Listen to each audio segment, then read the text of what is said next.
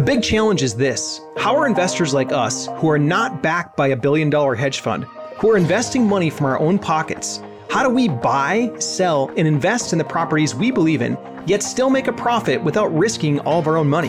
That is the challenge. In this podcast, we'll give you the answers. My name is Nate Armstrong, and welcome to the Social Media Blueprint.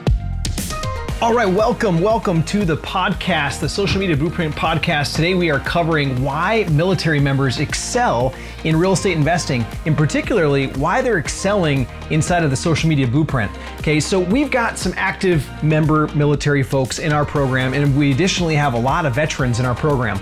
And so we did, went on this little case study. We noticed a common thread. Number one, they are kicking butt and taking names. Like they're doing better than a lot of the folks in our program and even with zero experience coming in. So we had to do a, our own miniature case study to figure out what's going on, why is this happening, and we're to unveil those results today. We're to be covering some of the topics that we figured out, like the real commitment of a serviceman or servicewoman, a veteran, on there's that they believe service is a virtue. Okay. The other one that we're going to be covering is that success is built on habits, not talent. Okay. The other thing we're going to cover is that there is an optimistic mindset and habit, optimistic, like always forever positive thoughts with most folks that are veterans or active duty military. And we're going to be covering those and we're going to be covering and unveiling why they are doing so well inside this program and so well in real estate investing in general. Okay, cool. So let's go ahead and jump into it. Number one, service is a virtue, is a number one like motto, so to speak, of military members. Think about this. Who on earth, besides Jesus Christ, who died for the sins of the world, who on earth besides him is so committed to something, to a cause, that they would lay down their own life? Military men and women, veterans, they're the only folks I know that would literally lay down their own life in service for other people.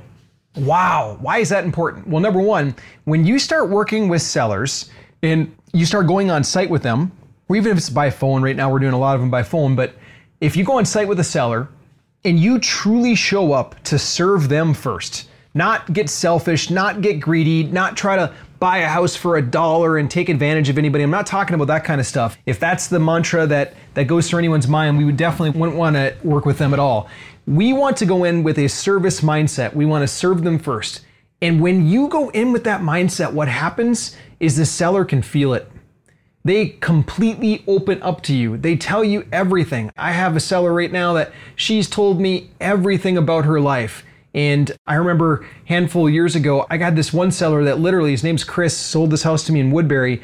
At the closing table, he says, Nate, you know, I had an offer for 10 grand higher than yours. And I also had another one that was supposed to be coming that would have even been higher than that.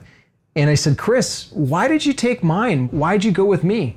And he said, Nate, because you you just felt right. You're letting me come back with my sisters. See, this was an estate situation where his mom had died. It was his his childhood home and he had inherited through the estate and for him and his sisters, he was trying to sell it and kind of move on and and I had promised him that we would allow him to take as much time as he wanted to clean out mom and dad's stuff. Anything left over, we would donate to the Salvation Army. And additionally, they could come back and take pictures after we were done with the renovation. And he said that back to me. He said, Well, Nate, you did these things, these three things, and it meant more to my sisters and I than the money itself. And I said, Wow, Chris, thank you. Thank you. And I just remember that. Like, Chris taught me a bigger lesson that day than many of the deals I've ever done. Chris taught me so much. Thank you, Chris. I hope I get to reconnect with you someday. We actually did get to reconnect when we finished the renovation. We actually didn't do the renovation. I wholesaled that house to somebody else, but as part of the wholesale agreement, we had the the buyer sign that they would allow us to come back and take pictures with the original family and they were all for it. They loved it.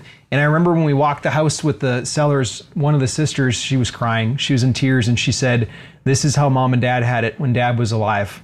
And that was really cool. Well, here's the thing Chris taught me that sellers can feel you, they 100% can. And I believe that a big reason that our veterans in this program kick butt and take names as real estate investors is because they put service first. Service is a virtue for them. Okay. Now, interesting stat, and I'll put this down in the show notes. If you go to nationalservice.gov you can see the breakdowns or the, the makeup of who volunteers in this country. And you're probably not going to be surprised, since we're talking about our veterans, you're probably not going to be surprised that up to 42%, it's broken down state by state, every state's different, but up to 42% of veterans volunteer every year. Imagine that, that's almost half. Almost half of the veterans volunteer. Now, when I go through and I think about like almost any segment of the population, I try to think like even my own group of friends, out of five friends, do half of them volunteer? No, out of five friends that I can think of right now, one volunteers, the other four don't. And it's like that across most different breakdowns in the country. And yet, our veterans and our active duty military folks, they volunteer more. So, service is just part of what they do. It's so, so good. Now, on this whole service concept, I remember like if you try to go in and do anything for yourself, it usually backfires. Like if you're not trying to make a, a win-win or make the world better in some aspect or some degree, usually it backfires. I had a backfire on me. I had a big rehab project out in Maplewood, Minnesota, and I was tight on the budget, so tight. And my contractor came to me and said, Nate, we've got to do one thing. We've got a, a leak down in the basement. And that leak down in the basement, it's got to have to be addressed. And I think that we're going to need to dig deep and put in some kind of drain tile system for this. And I'm like, no, no, no, we, we don't have to do that. There's got to be a better solution. What about grading? And so we went back and forth on it. And he's like, well, I'll do it if you want me to, but I really think you're just going to have to make this house a better house for the next buyer. Like, even if you can't make profit on this one, you're just going to have to do it. Those words went through my ear, and I'm like, not make profit. No, no. And I said, no, let's do the simple fix. So we tried a band aid. We did grading. That was 1400 bucks. Guess what? That didn't do a darn thing. We extended the downspouts and the gutters try to make them a little bit bigger to catch more and unplugged one of them. That was another eight or nine hundred bucks down the drain. Didn't do a darn thing. Eventually, we had to come back to the idea of drain tile, and I finally gave in, and I'm like, okay, fine. And then, wouldn't you know it, this is where the world got me back. he dug in, he busted under the concrete, got under the house, and he started to do a regular drain tile, and then discovered that there's actually a spring, a freshwater spring under the house. So regular drain tile wasn't going to cut it. So my drain tile budget just doubled. All of my profit margin and then some is now gone. I got my butt kicked. Now, if I would have just listened to him in the beginning and would have taken the advice of, hey, let's go down and let's put in drain tile first, I would have saved myself almost three months of dilly dallying. Okay. And in the world of renovations, like three months, that's a lot of money. That's, you're talking at least a few grand a month and all your carrying costs. So that's probably nine grand worth of costs that I added to the whole equation just by dilly dallying. But because I tried to serve myself and not serve others, I got my butt kicked and butt handed to me. That's life though, right? So I learned. I learned service is something we have to have as part of this business. We need to serve other people first, especially when you're sitting down with sellers. And that's a big part of the reason why I believe that our veterans are kicking butt and taking names as successful real estate investors. Okay. Next segment in this I want to talk about is that success is built on habits, not talent. There's this quote from Aristotle. This quote goes like this Aristotle said, Excellence is an art won by training and habituation. Or to make that word shorter and easier, it's excellence is an art won by training and habit. That's what Aristotle said. Okay. To further convey that point, you've got to know this book by Daniel Coyle called The Talent Code. Now, the talent code goes like this. The talent code, Daniel goes around the world studying and trying to figure out why and where talent comes from.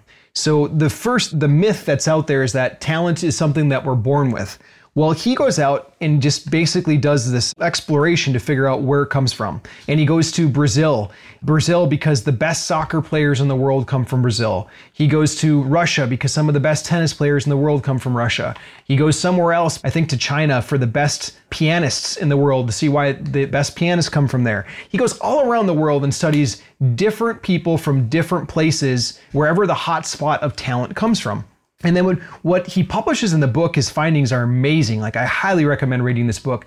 But he publishes that it's not that any of these folks, not just athletes or musicians, but like folks, academics, the whole spectrum, none of them were like born with this talent. What happens is that they train really hard. Like, literally, the folks in Brazil, these soccer players, they come from favelas, which is another word for ghetto. And it's really poor parts of town where they don't have big soccer fields or big parks and stuff like that, green grass. They play in parking lots that are tiny confined spaces and they can't afford a real like soccer ball. So they make these homemade balls that are made out of this big hunk of rubber that's heavy. And so these kids play so hard and like the only aspirations that they have to lift themselves from this favela type environment is the soccer players that they've seen that have become their heroes. So they go out there and they play every single day and they work really hard. And so when these kids move from that confined, tight environment where they're practicing their guts out trying to move this giant heavy ball in a confined space, when you put them for the first time on a wide open grassy field with this super light ball and with people that haven't practiced as hard as they have, they dance circles around them. They can literally go circles around most of the soccer players that haven't come from that environment because the ball's lighter, they've got so much more space. They're used to being in this confined. Tra- well, the other thing that's happening is that their skill sets, their muscles are being defined. Not just the physical muscles, but the neurons. Hate cold calling? Can't stand direct mail? Wish there was a way to have sellers coming to you instead of having to chase them down? Now there is. It's called the Social Media Blueprint, and you can get it absolutely free when you go to www.socialmediablueprint.com slash podcast. Inside of our brain, when we're sending signals back and forth to different parts of the brain to make different movements happen, like let's just say it's kicking the ball or shooting the ball, you have to have this connective tissue that's called myelin. M I L A N, myelin. This connective tissue, think of it kind of like a thread that goes around this firing synapses between the two neurons. This thread, the first time you do something, you might have one thread. The 50th time you do it, you have 50 threads. The 10,000th time you do it, now you've got 10,000 threads connecting that fired synapses so tight that you can do it faster than anybody else can do. Your brain's communicating much, much faster because of all of myelin. It's like a muscle that you worked over and over again to make it big and strong. And that myelin is so strong in the areas of these talented people. But the talent wasn't something they were born with. What he proves in this book is that the talent, the talent code, that's the whole premise of the book, it's not that we're born with this stuff, it's that, that we work really hard for it. The same thing with these tennis players. They come from one region of the world and they work so much harder and they develop this muscle in their brain to make their synapses fire faster. It's impressive. I recommend getting a copy of that book. And who better in the world than our military men and women, the veterans? Veterans and active duty folks, like they have habits like no other. They work so hard from literally the simple things like keeping boots shined and beds made, all the way up to the complex things like what to do in a battle situation to protect your buddy that's to your right and left. Like they train so hard, they've got the best habits in the world. And so when I see this, like it doesn't shock me that our military men and women are performing the best in this program. Like they perform as real estate investors. My hat is off to them. And if you are an active duty military man or military woman, or if you are a veteran, I completely salute you. I just want to honor you for a second. Thank you for your service. If there's anything that we can do as a service to you, we would love to. We'd love the opportunity to help you. This goes for our veterans and our active duty military men and women. And then also, if there's other folks that are listening to this, we've got, I've compiled literally everything that we we're doing right now to help real estate investors get real estate deals. What we're doing right now, I've compiled it over at socialmediablueprint.com slash podcast. It's a video. It's put up right now. It's like 50 some minutes. You can watch it. You can see exactly what we're doing right here, right now. So if you're a real estate investor or you're someone that's trying to really make real estate investing take off and you need a little boost, I'd highly recommend jumping into that training right now. It's socialmediablueprint.com slash podcasts. It's quite incredible. Okay. Next, here's what we're going to cover. I want to cover the optimistic spirit that the folks that I've encountered from the military have. Okay. The optimistic spirit that they have comes from the training that they've been through. They've been there, done that, okay? I had this boss when I used to work at Target Corporation named Jeff, and Jeff was a retired lieutenant colonel from the Marine Corps. This guy had like been there and done that and then some. Like he was a high-ranking dude. Three weeks into his transfer, like he got transferred there, and three weeks into it, he became my boss and I was in charge of the building maintenance and upkeep and conveyor systems and all the stuff to make the functional stuff work in the building. And I had a team of guys that helped support everything. And well, one day the main conveyor system broke, like went down hardcore. And the guys called me and they're like, Nate, this is not good because we don't have this part. We're going to either have to custom make this part or we're going to have to special order it and they're going to have to like airlift it in. this is serious, okay? And when the conveyor system's down, this means hundreds, hundreds of people are out of work. Okay, I worked at Target.com. Internet orders were coming in nonstop every day, all day long, and you got to get the orders out. And if you don't have a conveyor system to take the product from one part of the warehouse to the other part to ship it out the door or to let people pack it and ship it out, then they're out of work. That's what it boils down to. And so I'm getting managers, my peers from around the building are calling me saying, Nate, the conveyor system. I'm like, I know it's down. They're like, it's not looking good. What do I do? What do we do? We've got 50 plus people in my department, and then 100 over here and 100 over there, and we don't know what to do. And everyone's panicking. Okay. So I figured I better go report this to my boss. Even though he's newer in this position, I gotta go report this because this is gonna shake the whole building, okay? If we're sending a bunch of people home, we better go talk. And so I go up there and I'm a little. I'm a little bit overwhelmed, okay? And I just start dumping on him. I kind of puke. I didn't literally puke, but I kind of just puked everything on him. I'm like, Jeff, the conveyor system's down, blah, blah, blah, this, that, blue. I just laid it all out on him. And then he looks at me and he says, Okay, is anybody dying? I said, No. Did a grenade go off? I said, No. Is anybody at risk right now? And I said, No. He's like, Okay, we're going to be fine. In just this cool, calm, and collected approach, he said, We're everyone's going to be fine. I'm just blown away. And he just made me feel comfortable and at ease. And I remember that. You could just tell that this guy had been through so much leadership experience that it didn't really phase him in a hard way or a bad way. Instead, it just he just kind of took it in and he said, "You know what? Life's going to be okay." He had this forever optimistic attitude. Life's going to be okay. Let's just get through it and let's keep moving. And I was so impressed by that.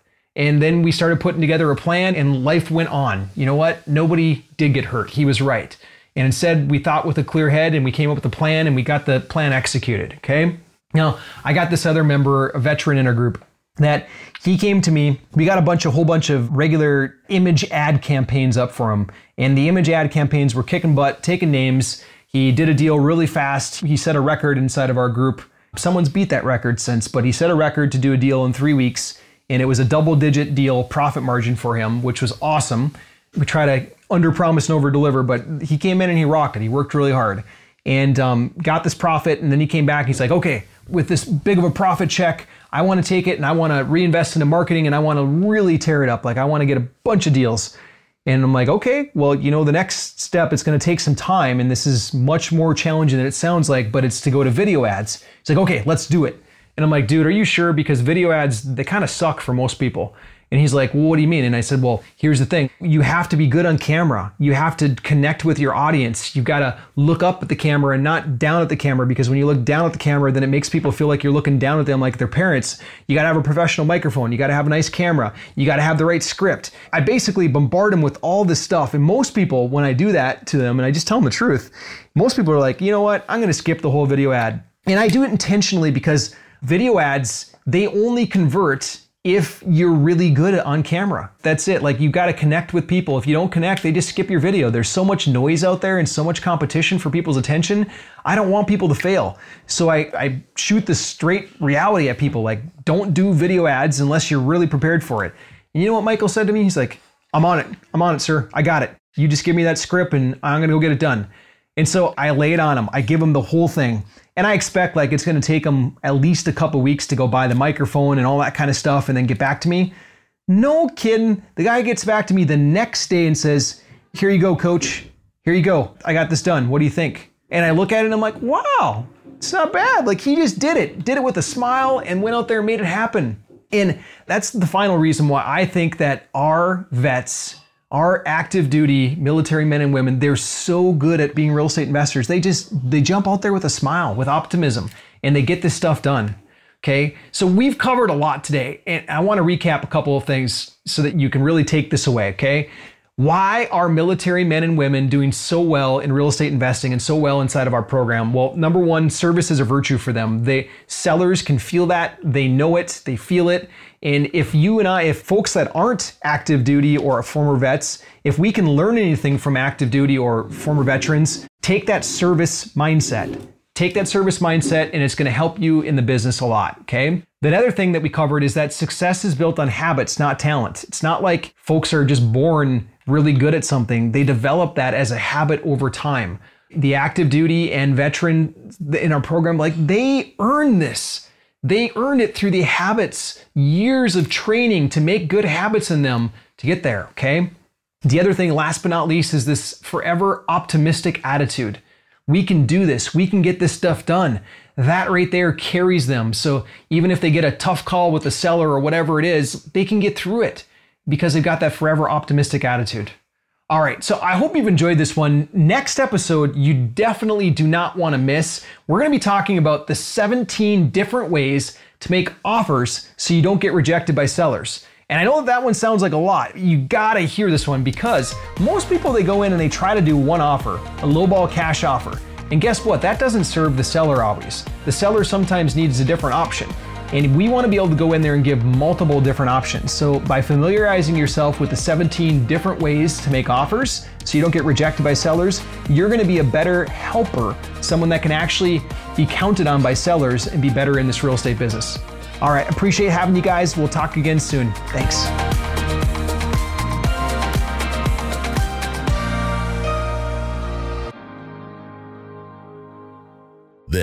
Is the podcastfactory.com.